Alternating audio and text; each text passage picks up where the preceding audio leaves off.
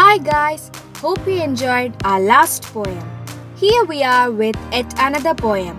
In today's episode, we will see a poem about friendship which always adds beauty to a person's dark life and makes it colorful.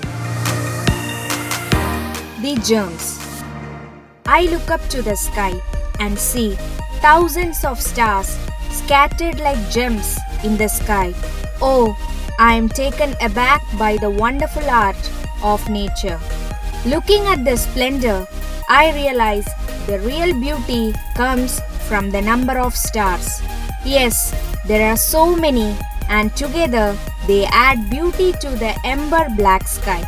Alas, I realize that it is the beauty of friendship that shines bright in the night sky. Life is like the night sky. However dark it may be, we can light it up with good friendship and love. Hope you enjoyed the poem. Let's turn our loved ones and fellow beings' life into a happy and colorful one with our love.